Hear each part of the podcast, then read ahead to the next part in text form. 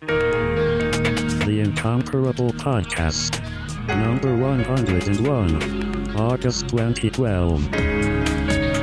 Welcome back, everybody, to the Incomparable Podcast. I'm your host, Jason Snell. It's episode 101, starting a new century of podcasting excellence. Uh, excellence in quotation marks. Uh, uh, to, this week's episode is about a book. It's Redshirts by John Scalzi. We did an entire podcast about John Scalzi and his collected works. It's number 37, so you can get to that at 5by5.tv slash incomparable slash 37. That episode is called Shadow War of the Night Dragons. Uh, it's got, uh, we talk about basically all the books that Scalzi wrote up to Redshirts, which is the topic of today's podcast. Joining me to talk about Redshirts are these three fine, upstanding citizens. Serenity Caldwell is with us again. Hello. Hello. I wouldn't call myself upstanding, but you know what? I'll take the compliment. I I called you that, so I get to do that. All right. Uh, also, uh, the the great and well read Scott McNulty. Hi, Scott. Hello, Jason. And I, I would call myself great, so spot on. Mm-hmm. And joining us from the Pacific Northwest, a man who reads many books and hence has many opinions about them, Glenn Fleishman. Hi, Glenn. I have no opinion about whether I'm here tonight or not. Thank you, though. Thank you. That that helps a lot. So, Redshirts is a very strange. Um, it's a very strange book with a very strange subject. And when I first heard that this book was coming out, I um, I kind of thought it was a joke. Um, because let's let's go through the history here. John Scalzi wrote this Shadow War of the Night Dragons thing, which actually was a joke, and it got nominated for a Hugo Award for Best Short Story. That was his uh, the idea of the perfectly targeted fantasy novel title. Um, and he also did Little Fuzz, Fuzzy or Fuzzy Nation, which is the reboot of a classic sci-fi novel, Little Fuzzy. And so then he, this Redshirts thing gets announced, and I think to myself, surely this isn't real. This, has John Scalzi gone crazy? Is is he doing all this, um, you know, all these strange pranks and stunts and and wacky chapters to books that don't exist and reboots of things? Uh, is he going to really write a whole novel uh, with the premise that it's uh, basically Star Trek seen from the uh, from the perspective of the red shirts who are going off to their impending doom? And on a fundamental level, that is sort of where this book starts, right? He did this book the only way that this book could have been done. I kind of feel like it's like ev- everything he did the chicken he did the uh, the kitchen sink approach to this he like took everything you said he did simultaneously well the, so this book there is a way to do this book and do it extremely badly right? Which is to say okay here's it's going to be wacky. We're going to have a ship and it's going to be like Star Trek, and the the characters will be recognizably Star Trek characters. And except our main characters are the red shirts and they all realize that the red shirts get killed a lot and it really bugs them.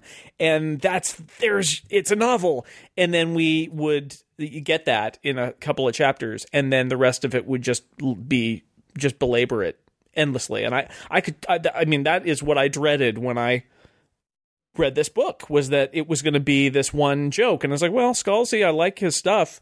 Let's see if there's some other way to do this. But that was my fear was that this was going to be a, a, a, sort of a single joke played out over uh, an inappropriate length.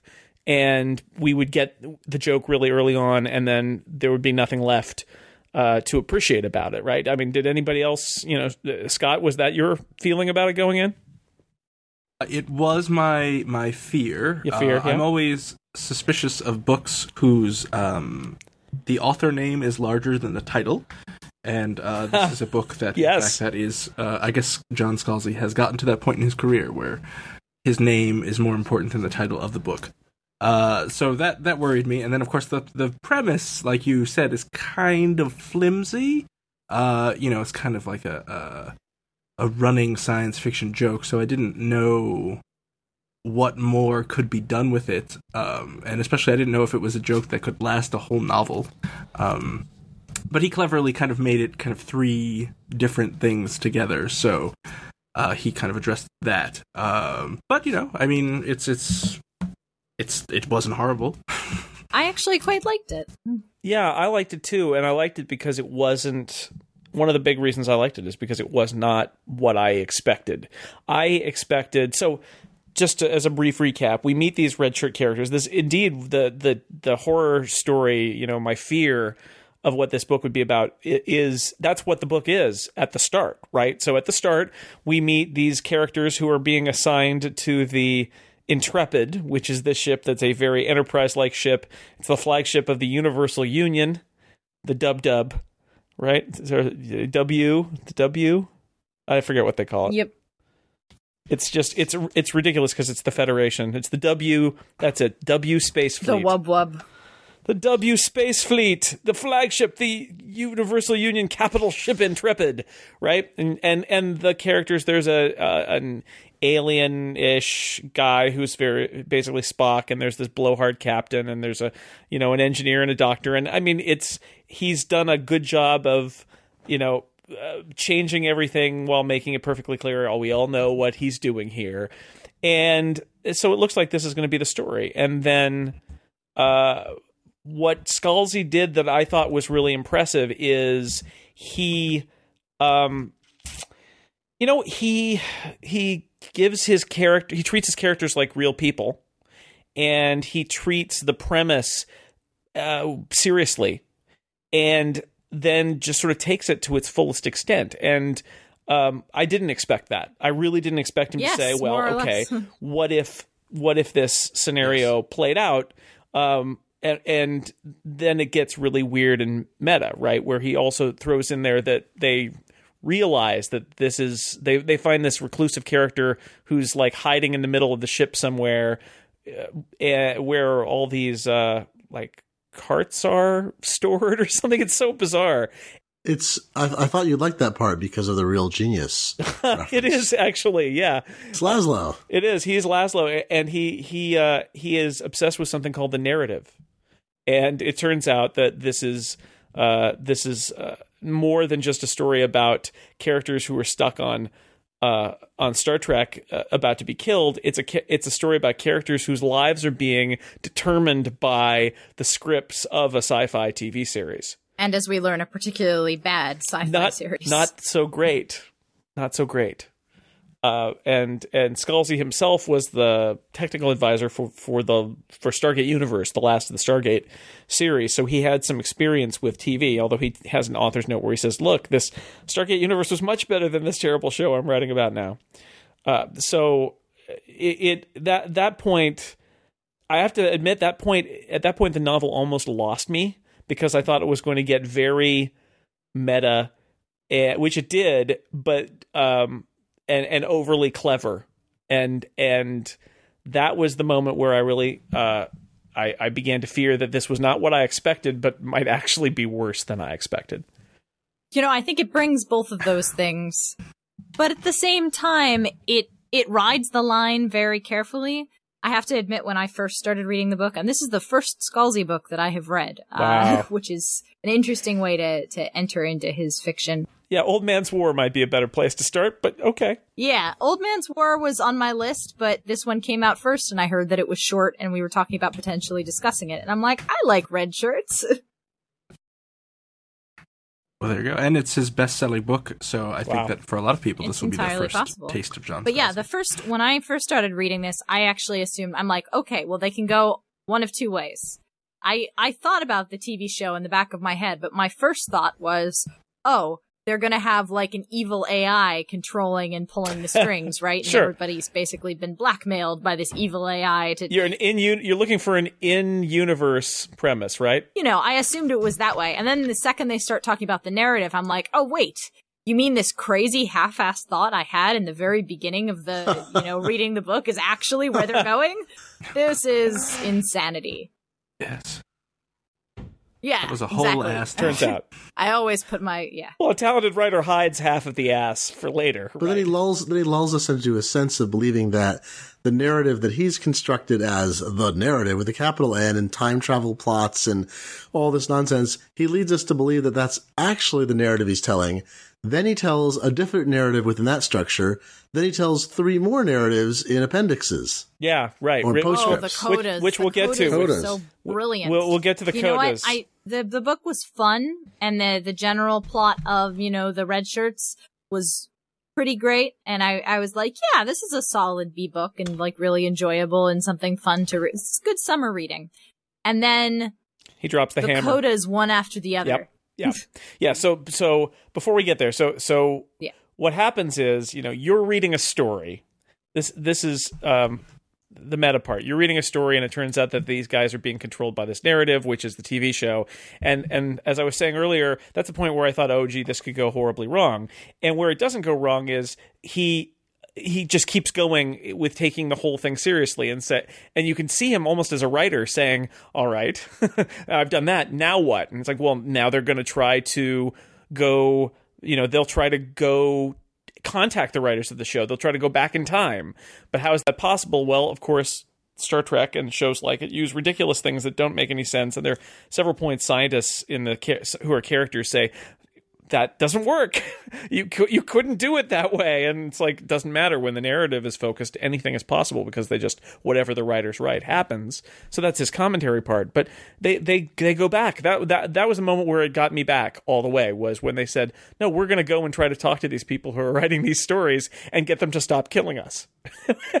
because that if you were that character in that world, that's exactly, That's exactly what you do. what you would go do. Yeah, and so then they do that, and then they have their adventures on on planet Earth, trying to deal with the the the writers of the Intrepid series and trying to meet them, and then they discover that they are meeting their actors, which There's it some leads lovely to some Star Trek wackiness. 4 in there. A little And bit. Scalzi's- is that is that four? Star Trek Four, yeah. Also, it reminded me, and I- it's something I've mentioned That is before. There's this um, visit to a weird planet um, fan fiction, although I think it was uh, published uh, in the '70s.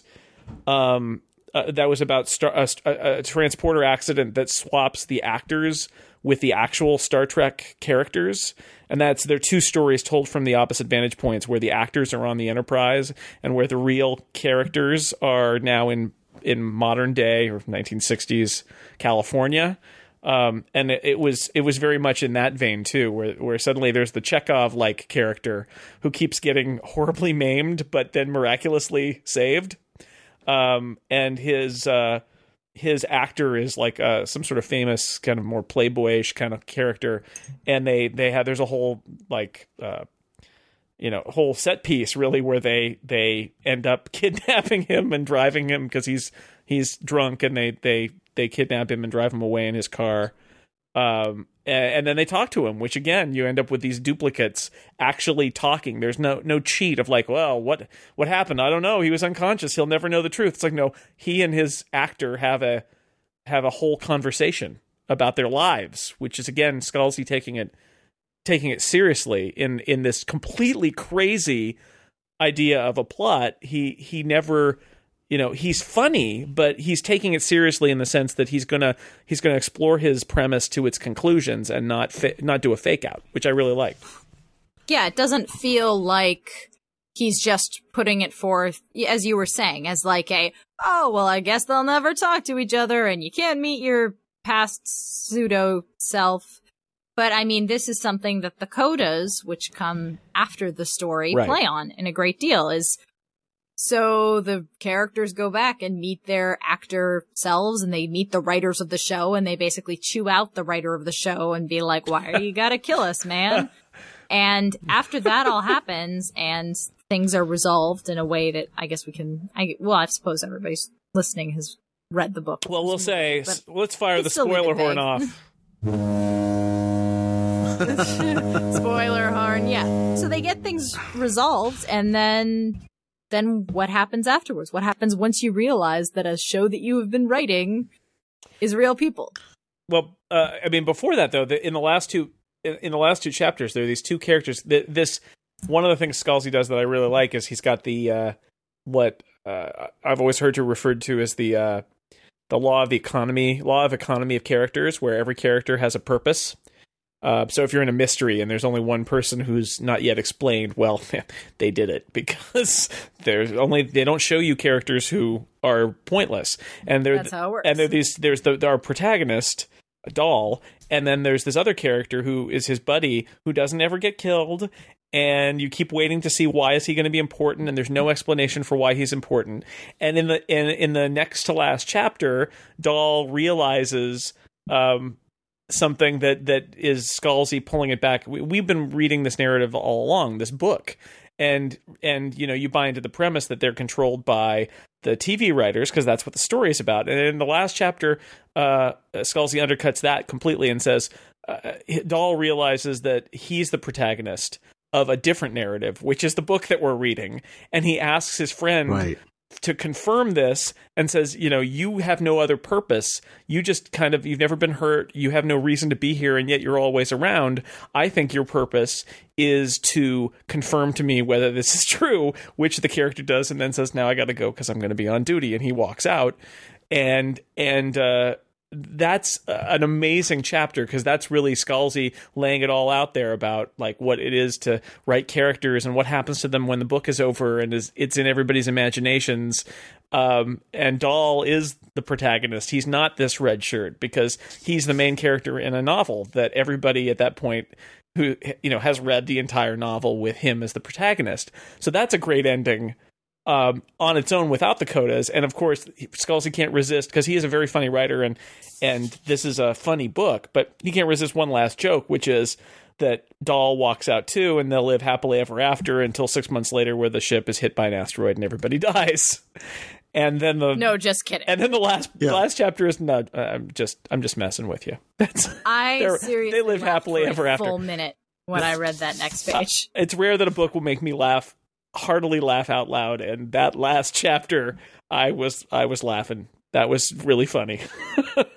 But that's that's right. I mean it's it's they're not real. He could kill them and it doesn't matter. And and yet it does matter because you've invested something in these in these characters. And i i, I realize that on one level this is completely kind of a ridiculously um self-referential thing that he does but um but he never it never you know it never seemed cheap it never seemed phony to me it never seemed like he was not taking the reader and the characters seriously and i guess that's why i i didn't you know i didn't ever uh, sour on the on the premise Well, you know, I thought the book um, part of the redemption for me was, I and I thought it was sort of cute. Like, uh, okay, so that whole first part, most the, the largest part of the novel before the uh, the codas come in, which are you know significant enough in their own right.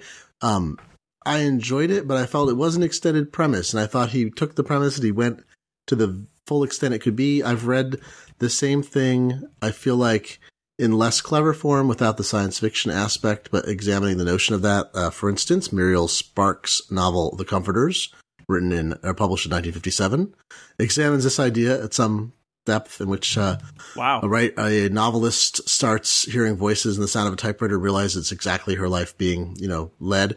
So it's not a new idea. And I think some people writing about this thought, wow, what a great idea to have a meta novel. Like, isn't that original? It's like, okay, we know that's not original. Um, but I felt, I don't know, I felt it kind of played out a little far and there's a lot of, um, you know, he, the one character walks into a bar and sees a version of another character that was killed, who's the bartender, and he had a bit part on the show at some point as that character that's killed. oh yeah that's really that's really touching And, you know, they have a warm moment. And I think Scalzi writes those moments well. But the what saved it for me, what pulled the whole thing together, I think was the third coda, which is a beautiful story told very warmly and almost stands alone. Like you almost don't need the entire rest of the book right for that story, but I think it benefits from it. And I think for some level, it sort of warmed the rest of the story for me. Yeah, so so uh, I'm glad you brought that that up. One of the things that happens is one of these one of this core of uh, this ensemble of red shirts that we meet. I mean, he does need to do, you know, what what happens to red shirts, right? He needs to take a character um, that's like fundamentally, if you're going to write a book like this, you've got to meet these characters and build them up, and then kill one of them and make it feel like it matters. If even if you don't care about them, you care about how it affects the other characters, that they're upset by it, and then he does that. And you know, again, it's kind of the price of admission. Um, and but then exactly what you said. Is the thing about Scalzi doing this is like he does the baseline, and you think, okay, he did the baseline, and that's not. He just doesn't stop there. He keeps going, and so we get a scene when they're back on Earth. They're back in L.A. Um, and they meet the actor who played their friend who died. And it's really emotional and upsetting, and yet also happy in a way because he didn't die. I guess in a way. Um, I and I thought that was brilliant, right? Because it, it not it made it made that all matter more that he died when he was a red shirt because it mattered to them, and now you you see how they they emotionally react to seeing him again in in real life, and that's played out even further in the codas. But you know that that you know the more I think about it, the more I, I, just am impressed that that Scalzi had enough respect for his characters and his premise to take it all the way and not do what uh, I think a lesser writer would have done, which is sort of phone it in and just hit the notes and get out. Yeah, I think the as I said, I think the codas elevate it for me from a good summer reading. You know, put it down after you finish reading it. Maybe you'll think about it a couple months from now. But the codas really made it stick in my head. And the first, the first coda is funny. The first coda is really there just to make you think about it. And again, the, you know, I'm just messing with you. They lived happily ever after from the writer's point of view, that's fascinating. So the first coda is uh, a blog, which is funny because Scalzi himself has a blog. A blog from one of the writers of The Intrepid who talks about his sort of descent into madness in a way when he realizes that all of the things that he's writing are causing sort of real people in another universe to live these things and he he becomes sort of paralyzed about killing them off and his bosses are upset because the drama isn't as good when he's trying to protect his characters, which again is an interesting comment from a writer to say. Um, and I thought that was really funny because you know he, he he tries to throw in all of his knowledge of what it's like to be uh, to to be a writer on the internet and have people reading and commenting and trying to f- figure out what you know his, his, secrets that he's trying to keep. They kind of figure them all out because he gives too in- much information away. Um, and you know, I, I, thought that was I thought that was really funny while also exploring this whole idea that well, if this premise is true, wouldn't that really mess you up as a writer? Yeah, you think it'd be paralyzing when you you know you're actually hold little literal power of life and death. Although you know the, there's sort of a shtick, which is that um, the people from the future, from the Intrepid, come to the past, but once they go back you know, there's not that same connection. Like they, they, he knows intellectually there's a connection to these people in the future and he's affecting their real lives. But at the same time, you know, what are they going to come back again and say, look, you're doing it again. What are you doing to us? You know, there's sort of a, and if he stops writing the show, they continue to exist apparently. So they're at some level, they just want to get the show canceled as well. Because then they can just keep on going on. Yeah, they can make their own future. Yeah, I mean, there's another part of the narrative we missed too. Is like there's another story. There's so many stories embedded in this. Is that the producer of the show, or the was he the showrunner, whose um, son is in a motorcycle accident and had a right. big part on the show. So they arranged this, you know, this incredibly elaborate swap where um, I don't even remember if I followed I, exactly. I didn't understand the, it. They hope that because the son's future duplicate is in good shape, that if they leave the they take the future duplicate wait into the past wait what happens they basically just do a swap they say you you are now going to be this person and because we say you're this person you're going to be that person and everything's saved the idea being that you know the universe that has created these weird sort of parallel future and past uh, worlds doesn't realize that because, you know, one is an actor and one is a real person, hey, they still have 100% of the same DNA. So if I take the one who's crazy crippled and in a coma, and then we tell the other one, here, you're going to stay here and you're going to be in a coma now, we can take, uh, and then have a, hey, an episode written in the narrative that says, oh, we fixed this guy's, you know,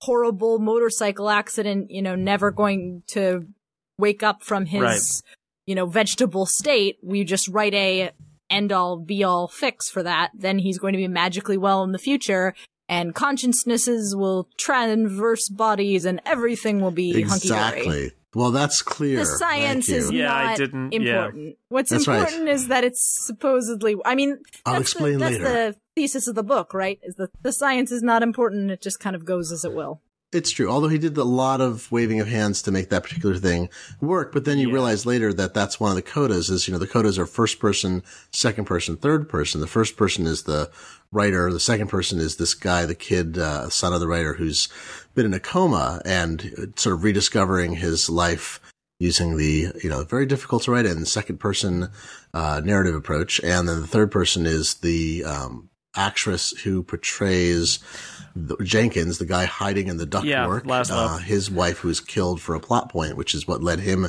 to discover the narrative that this is the actress that he never met because Jenkins doesn't go back in time. But one of the characters, our first person narrative in the main part of the book, um, brings back some memories to this actress, even though, you know, she knows it can't be hers. She doesn't even get the full explanation, but she knows somehow there's another version of herself identical that had this life with this other person that was ended. Yeah.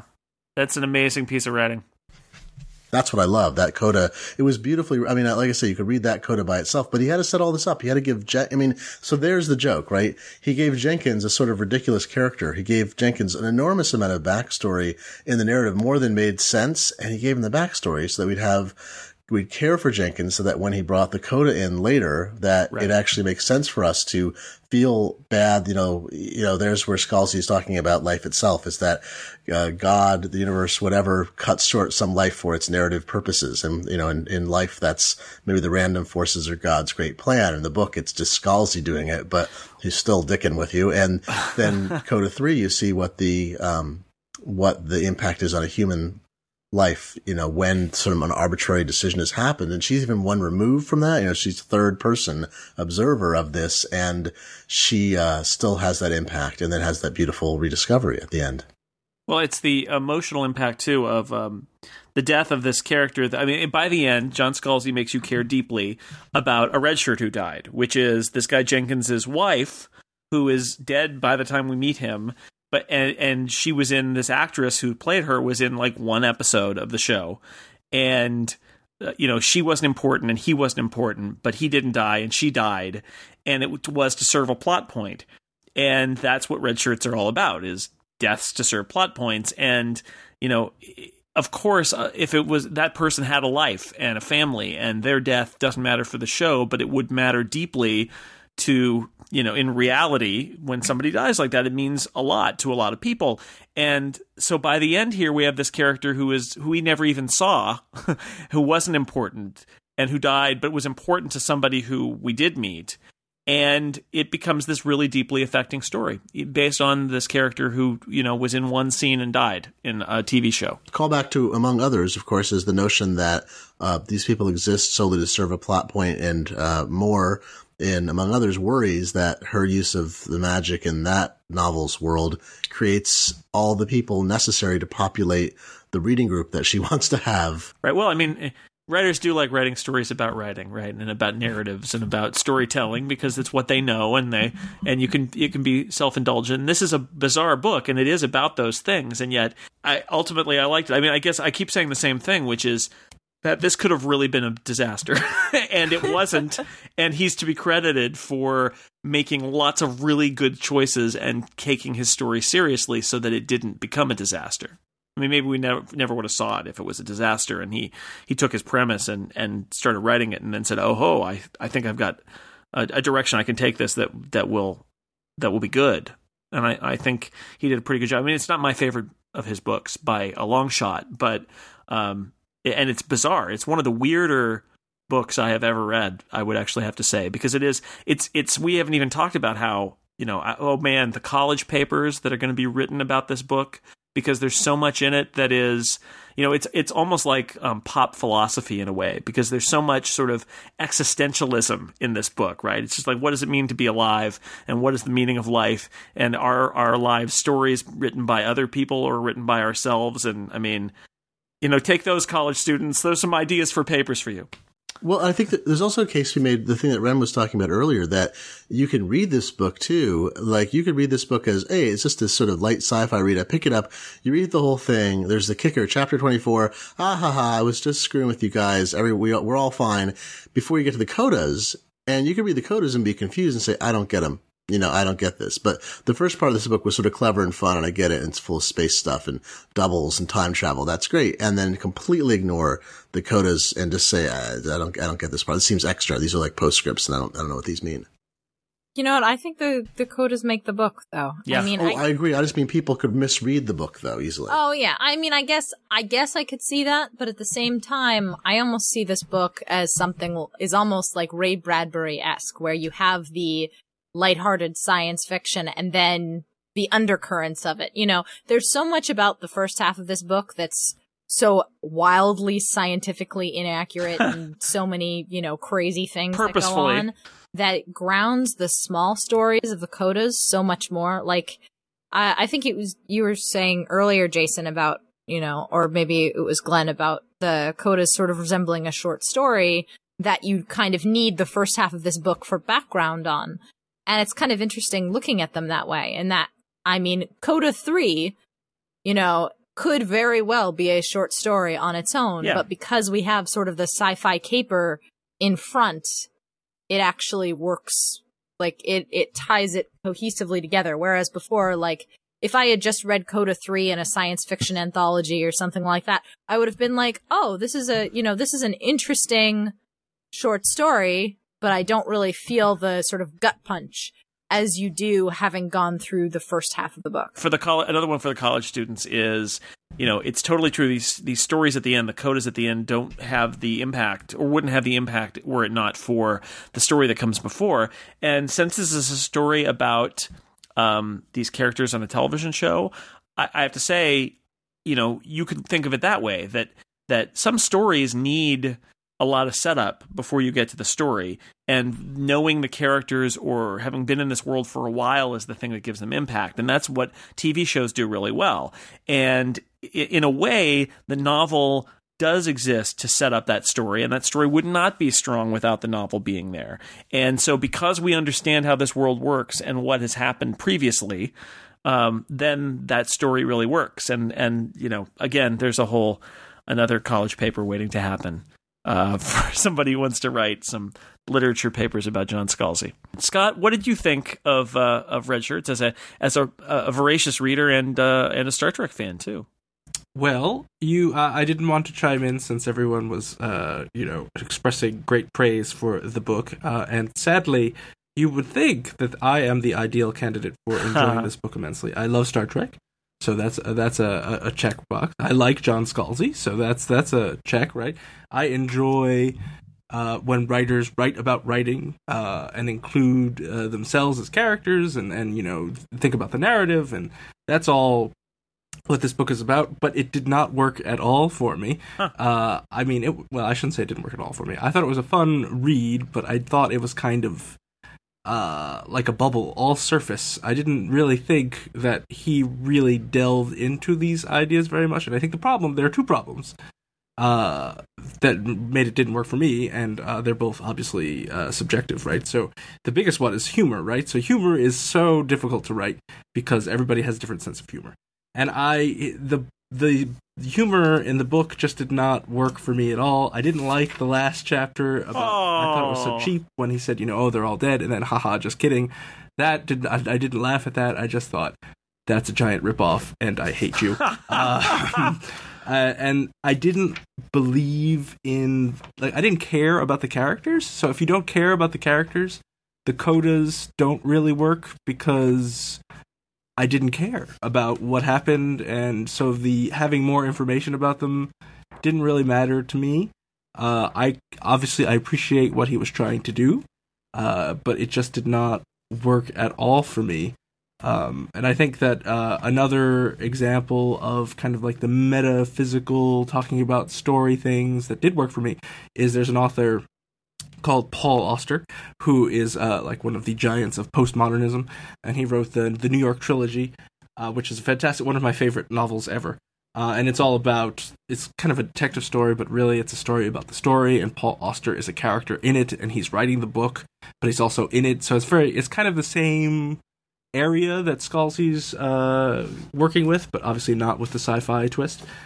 And it's unfair to compare Paul Auster and Jonathan Scalzi because they're you know they're completely different writers, obviously, and they're they're trying completely different things. Uh, but it just it I kept comparing it to that book, and it would fall short, as would I think ninety eight percent of the books written fall short of that margin that that mark. So it's unfair, obviously, but yeah, it didn't really work for me. Wow. Is is the short version of that? That's the short version. No, I think your criticism is valid because it's it's this is one of the I think things I like about the book too is that um there's so much in it. There's so much to like, dislike, or critique. He's packed so much in it, and I think you came down on the downside of a lot of things that the rest of us may have found as more up properties. Yeah, and I can totally see the other side. I can see how, as I was reading this, I was thinking I could be enjoying this. How dare you? Your points are equally parallel valid. universe. Exact, but I was I I was sad that I wasn't enjoying it as much as I Oh. I knew I could be. But it just Oh. there was something that just didn't work for me. You have to admit, he, he this could have been really, really bad, though. It And could, he- it was not it was not bad at all. It was not. I don't think it's a failure. Uh, I think it he did he took the idea and went interesting places with it. Just at it overall, it did not work for me. But I think that it is uh, it, was it an attempt that was ambitious and certainly didn't crash and burn. It just was like I was just meh about it. I was like, Yeah. eh. I'm not going to nominate it for a Hugo Award or anything, right? I, I and I, but I think I, I do wonder how much of my reaction to it was just sort of relief that it was not the terrible thing that I kind of envisioned that it might be. That that he was, I, I, like I said, I really admire that he fully committed to his premise and just kept going with it and kept exploring it. I think you're right that it's not as funny as it could be ind- individually. Although I did like the ending. I I, I, I, I, that I was totally suckered by that, and I didn't. I, I laughed, so I, I took it the other way, and not that it was a ripoff, but that just that it was a, it was kind of a funny, a funny joke. But, um, but I, I did find the last the the the codas affecting, and that that. Uh, and I think Ren said this too. I think that kind of put it over the top for me into the I liked it category is his, effort in trying to commit fully commit to his premise, and then the fact that um, at the end you you you know I did like these characters on you know on Earth on our current planet Earth who are affected by this crazy science fictional premise in a real human way. I I like that about it. It, it you know so that those are the things that that made me like it, but you know, I, I, I see where you're coming from, Scott. I, I think there there are plenty of things that I have issue with here. It's certainly not his best work by a long shot. I mean, it might even be his worst novel. Um, but I've liked all his novels, so Well, did you like The Android's Dream? Because this reminds me of. Uh, that's the one I haven't. That's the one I haven't read. That's the only one I haven't read. It's sitting on. it's a little bit of a hot mess. I mean, I was going to say like Redshirts is a is a, a positive version of that in that like Redshirts he pulls everything together. Android's Dream, it's like it's a lot of interesting, funny ideas that he stuffed into a duffel bag and shook. So it's a little. Not convenient, but it's just like there's a lot of plot in it, and to, to sort of make a joke about a Philip K. Dick book at some point, you know, that's that's part of the whole point of this large joke of the book. Um, but yeah, that's you should you should read it though. It's a good read. It's a good read. Involves um, uh, animal husbandry. I, I got to say, I'm actually uh, just as a, a, a side note, since we're talking about John Scalzi, and we did a whole podcast about him. Yeah. Um, I'm a little worried about John Scalzi. Uh, honestly, I, I Why? I like him. I li- I like many of his novels. I think his blog is really interesting. I'm a little worried that he is he is not focused on the things that make him a good writer. And he is I mean when I said earlier about stunts, I mean he did this book which is this wacky high concept thing and he you know he quitted himself okay, right? Uh, or or not if you're Scott. Uh, he he I don't he- regret reading it. I he mean, did he did he did um fuzzy nation which again i kind of liked although i actually reread the original uh and thought it was better than fuzzy nation was. He did shadow war the night dragons. He's doing this i guess like a serial novel thing on tor.com he i just i wonder if he is you know is he not focusing on the things that made him successful in the beginning writing these novels like old man's war and uh, and that series and has become almost like a you know the internet celebrity sci-fi writer who does crazy uh you know high concept projects instead. I don't know. I, I because I, I, I feel like he's done a lot of those lately. Well, this is more Ready Player One than it is uh, Old Man's War. That's for sure. That's true. And I went to see him read uh, for for this book, and I kind of got that. I it, I I'm sure he's a lovely man. He seemed very personable. Uh, but I I got the sense that he was really really enjoying his internet celebrity, which of course you know he should, and he should enjoy his success. Uh, and who am I to judge what he does? Sure. But, uh, and he's he's far more successful than I am, so who what, he doesn't care what I think. But I it just got I got a weird vibe from the whole thing. Yeah, he's got the Wil Wheaton reading his audiobook and he's got the Jonathan Coulton doing a song for his, you know, for for the novel. There's like a red shirt song. There is. It's cute. But but it it, it feels like, you know, ha, is he uh, nerds on the internet love that stuff, right? But I I, I part of me feels like it, it, it can be really insular and and you you risk believing your if you believe your own PR uh and you Right. risk disappearing up your own backside and I, I'm worried about that with John Scalzi. No, no, well, that's what the point at which you, you know at the reading I was like, oh, this is not good because obviously you, you're doing a reading. People go there who like you, right? So it's kind of an easy crowd.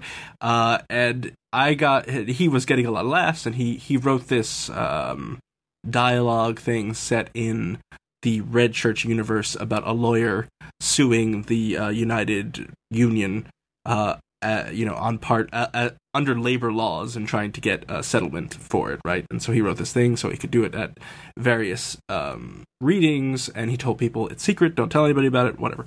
Uh, and you know, it was mildly amusing, but people were laughing their heads off like this was the most insanely funny thing they've ever heard.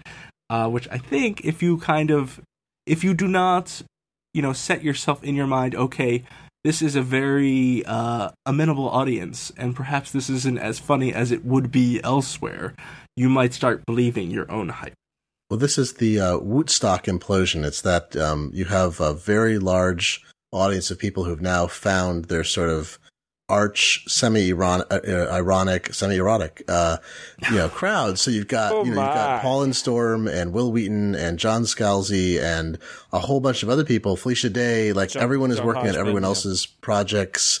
Everyone's involved in it and it, you can't critique it from the standpoint of popularity because all of these people are achieving a measure of fame beyond a geek subculture or, you know, um, both, you know, by any measure, they're making money, they're getting popular, they're uh, leaching into mainstream culture, but it is a stockosphere, you know, echo chamber, um, that is threatening to swallow us all in into a singularity of 8-bit graphics. No, it's not beyond though. That that's a complete loss of perspective. It is concentrated nerd subculture, but it's not beyond it. Well, it is a black, it is a black hole. So there's It's a super it, it's super narrow uh nerds uh appealing to other nerds and Yeah. you know it's great that red shirts got the marketing that it did and it, it's great that it, it that john scalzi sold a lot of copies of it more than his other books but he's got a lot of other books that are better and my and that's sort of the root of my concern is it would be a damn shame if people as talented as john scalzi and some of the other people that we've mentioned here uh, it, it- you know, not a damn shame that they can make a living by serving that nerd audience, but I think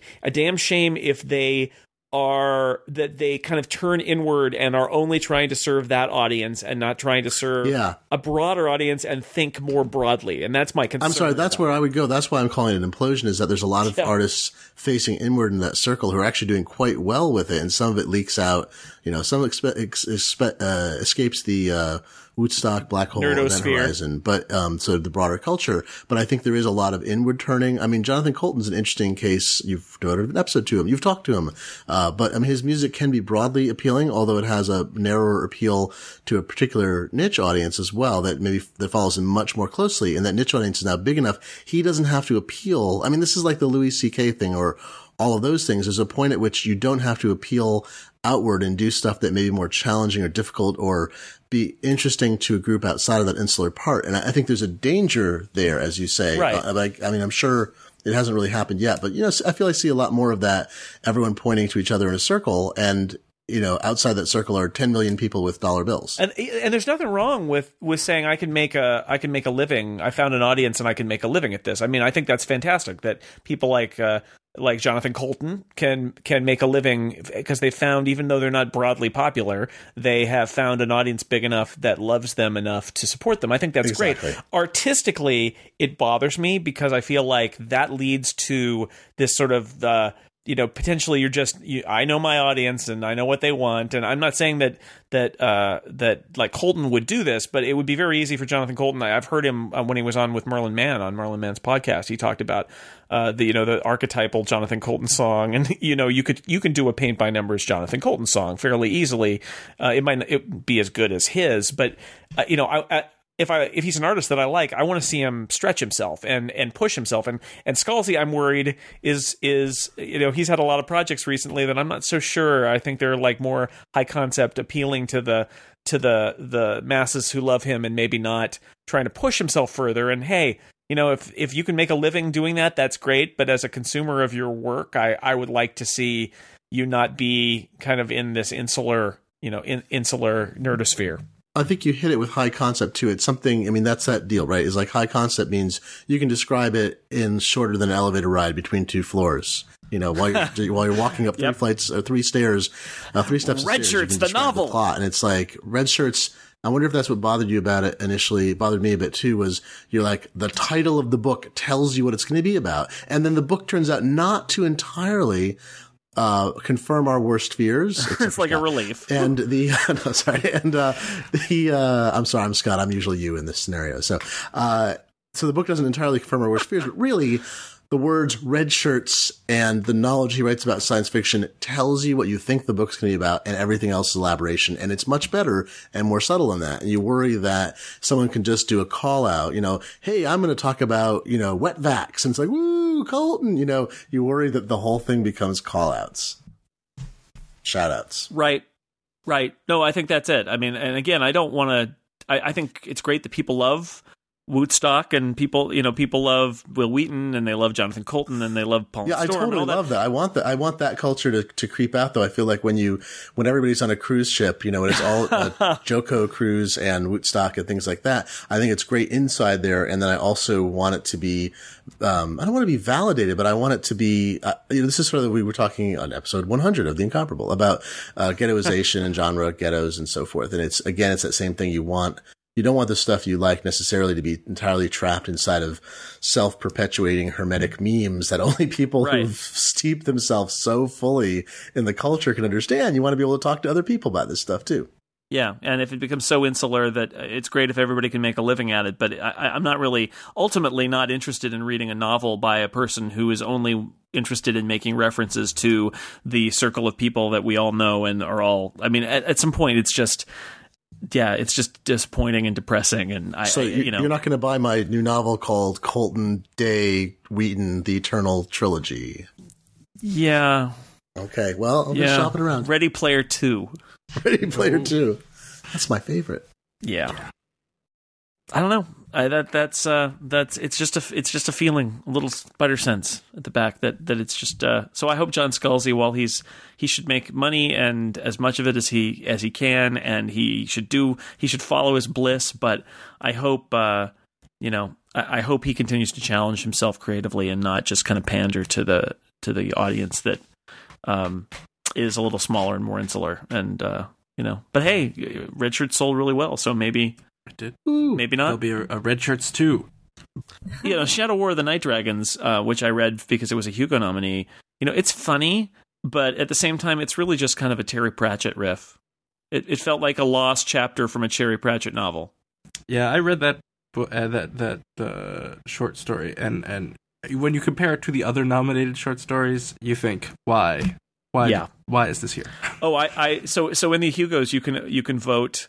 Um, uh, no award is one of the options, and you can rank them. It's a ranked choice vote, so you can have six votes if there are five nominees, and that means you can insert no award in the middle and say Oh, I love that. below here. If these are the only ones left, I vote to not have an award, which is great because it's the fu of of award voting. It's hilarious. In the best novel category, you might put no award above uh, Deadline by Mira Grant, just as an example. I'm Oh, not saying that's how I voted. That's how I voted.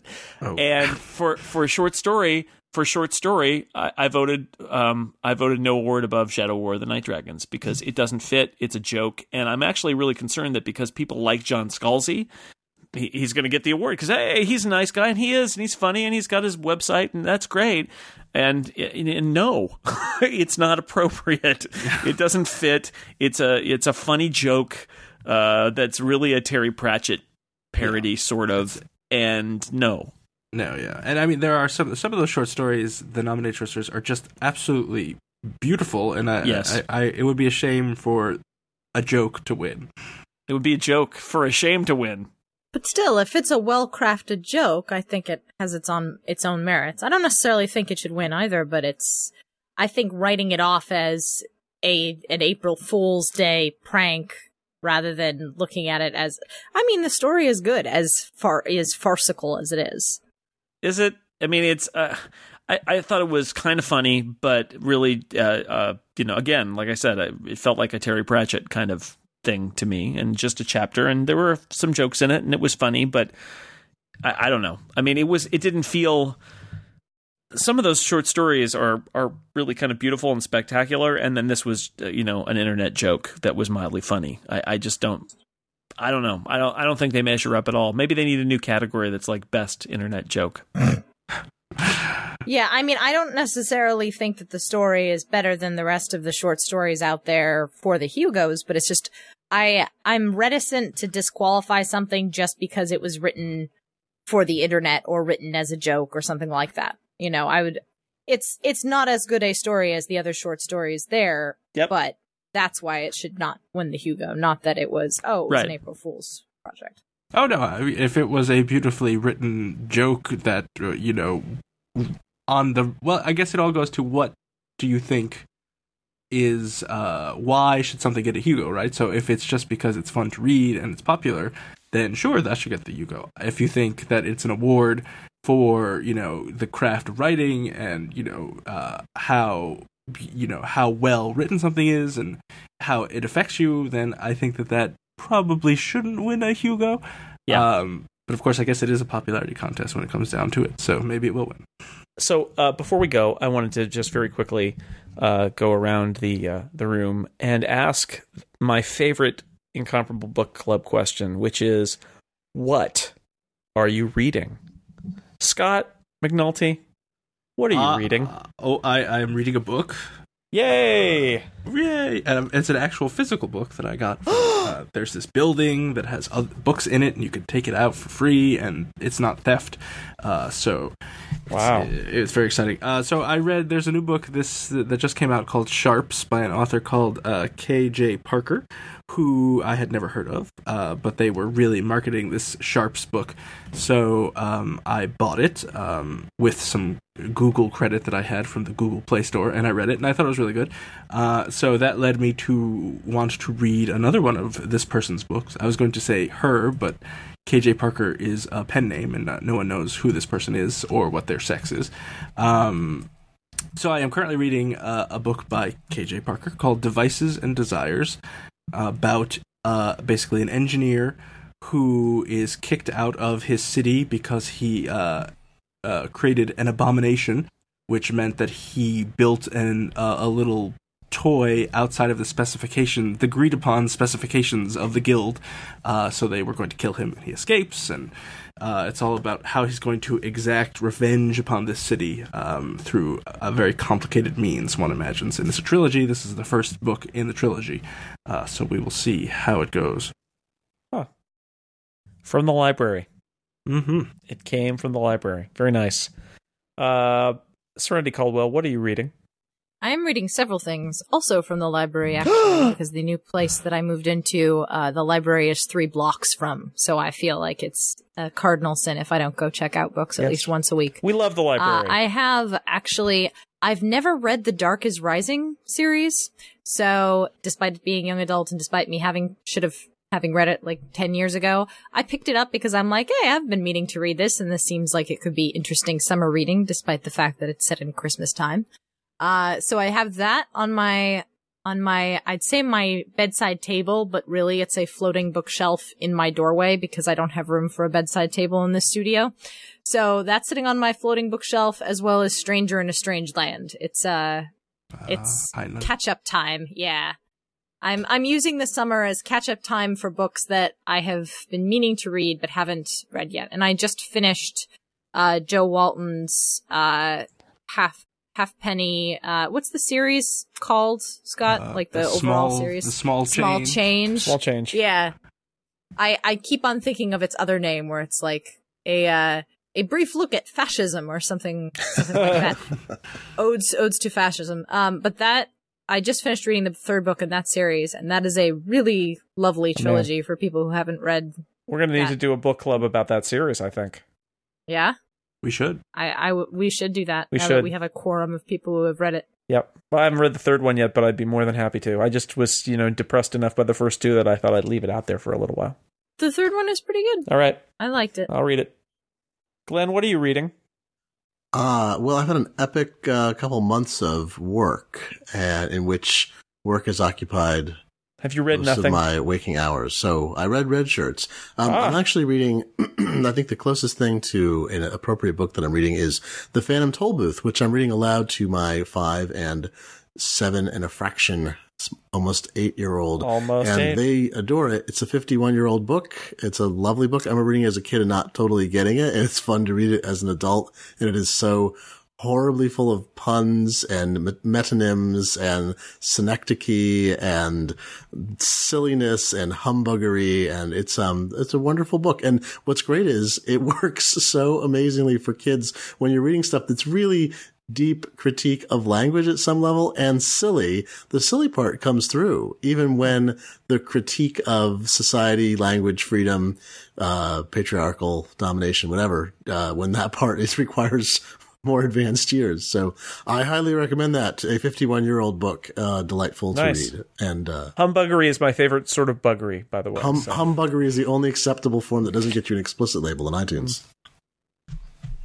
I uh, I just finished A Talent for War by Jack McDevitt, which is the first of his Alex Benedict uh, series of novels, uh, which of course I have read all the others and saved the first for last, which is very strange, but I just sort of fell into those books and they don't really need to be read in any order. And that's, you know, I, have to laugh because this in many ways is the archetypal McDevitt adventure novel. They're fun, big, broad, you know, widescreen space adventure novels. This is Benedict is the uh, Indiana Jones of outer space. He's a an archaeologist who finds lost treasures throughout the galaxy. Um, and what's uh, funny about it is that McDevitt has his things that he has in every, like in every Jack McDevitt book, somebody will munch on a sandwich. Sandwiches will fi- figure in the plot at some point. There will be a sk- they have skimmers that they get around in. They're like little air cars. There will be a skimmer accident, probably involving sabotage. There will be a shocking moment when one character is threatened by another character with a gun. Uh, and there will usually be something that happens planet side uh, when they're down on a planet that threatens their ability to go back to the the ship that's in orbit. And I swear, you know, four out of five of those things happen in every single one of his novels, and I love them. But he's got his things that he does. Um, but I love that there are all these various planets, and usually his plots involve, you know, we don't know why this person never came back, but there may be like there may be an undiscovered planet that they went to that's a secret, or there may be a spaceship lost somewhere that we could find, and uh, I, I I like that that that kind of uh, stuff, and it's set in like the year ten thousand, and so it's also very amusing because they keep investigating ancient history, and ancient history is still like the year eight thousand on some planet somewhere where they've lost all the records, um, and that is really funny too. So it's a it's a nice uh, sort of light summer reading kind of thing that it's easy, fun uh, sci-fi for the summer, and given that I'm also trying to get through. Perdido Street Station by China Mieville, and boy, I am having the devil of a time getting through that. So I, I read an entire other book just to just to procrastinate and avoid reading the Perdido Street Station. That's a t- it's tough. I've read that one. I've read that one too. Ugh, I wish I could unread that one. I beg your Ooh. pardon, but it's true. Well, maybe I shouldn't. Maybe I should abandon it. I don't know. It's a big messy book. My Glenn's Ben's official review. Big messy book. The payoff uh, is so horrible and unsatisfying that Great. the rest of the sprawling book seems to be less useful in its nature. You know, Mieville, like a lot of authors, has problems with the pay the payoff, and I have to say that Per- Perdido Street Station sets up an awful lot for what crumbles into a pile of crud. I recall Dan Moren saying at one point that he he felt like he had to take a shower after reading Perdido Street Station because he thought it was so kind of dirty and gross and ugly and nasty. Yeah. I feel the same way. I felt I felt covered with like undergrowth and beetle protrusions and things like that. It was horrible. It was like you just felt like, oh man, what Okay. got on me? Oh, Maybe- oh, it won't come off. I to Maybe. I will just give up on like that. Street And Station. if it had paid off, I would be okay with it. But I, I still feel there are characters and plots and pieces abandoned so much on the sides of the track that you know you're like you have snowbanks full of plot detritus as the train rumbles on. yeah. Wow. Okay. Well, that got me totally up for that book. There you go. I just saved you 800 pages or something. Yeah, pretty much, pretty much. All right. Well, I am going to close up the incomparable book club for this uh, this edition. We'll be back with another book hopefully soon. Maybe, in fact, we'll talk about those Jo Walton books. That's a great idea. I'm glad we came up with it. Um, so until next time, I want to thank my guests for reading the books uh, because not everybody reads the books, but these three people they read the books. So Glenn book Fleishman, readers. Thank you very much for being here. Thank you for having me. I read the books. Yes, you do. That's what I said. I said you read the books. You read the books? Yes. I read the books. Good. We read the books together sometimes. Serenity Caldwell, thank you for reading the books too. You know, I I love reading the books. Yay. I'm glad that I have an excuse for reading the books besides my own love of books because it it accentuates the love of books. Yeah, I feel funny now when I when I'm not in the middle of a novel. I feel like I'm getting horribly behind, and the, the incomparable book club will suffer. It's panic. Yeah. Panic and Gotta confusion. read more books. And Scott McNulty. Nobody has read more books than Scott. Nobody's forgotten more books than Scott McNulty. I'm sure somebody out there has read more books than I have and f- have forgotten them as well. But thank you for the send. no one in my sphere, in my limited nerdosphere, has Well, read more books than I'll me. take that. All right. And that brings us to the end of the Incomparable Podcast number 101. Thanks for listening. As always, you can visit us at 5by5.tv slash incomparable. Please write a lovely review of our podcast on iTunes. If you don't like our podcast, don't write a review. That's all we ask. And until next time, for the Incomparable, I am Jason Snell. Thanks for listening.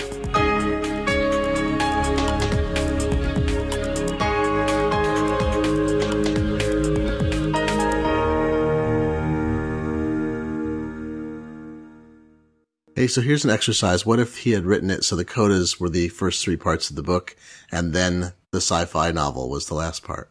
yeah, no, I don't think it would Would've been terrible. because again, you're Well, you're, ta- no, it you're would have been a having different dessert book. before. Yeah, Yeah, I mean, it would have been interesting. It would have been a very peculiar way to do it, but it's, I mean, it's peculiar the way he did it as well. But I mean, you could read it that way. You could read the three co It's some, you know, some people suggest reading Moby Dick, uh, chapter by chapter backwards. Oh, here we go. And, uh, you know, you could read Coda 3, 2, 1 and not know the full scope of things, but be getting a glimmering and then of the fully presented universe. I'm not saying one should do that, but it actually works that way as well.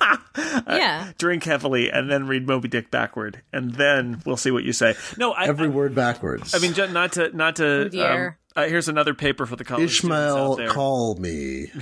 Um, that's that's like reading it sideways. It, it, maybe. Uh, read it, stick it in a blender, and then read the pages as they come out of the blender. What, are you starting an incomparable university? I missed that. Uh, I am now Incomparable you. John Scalzi 101. Admissions this fall.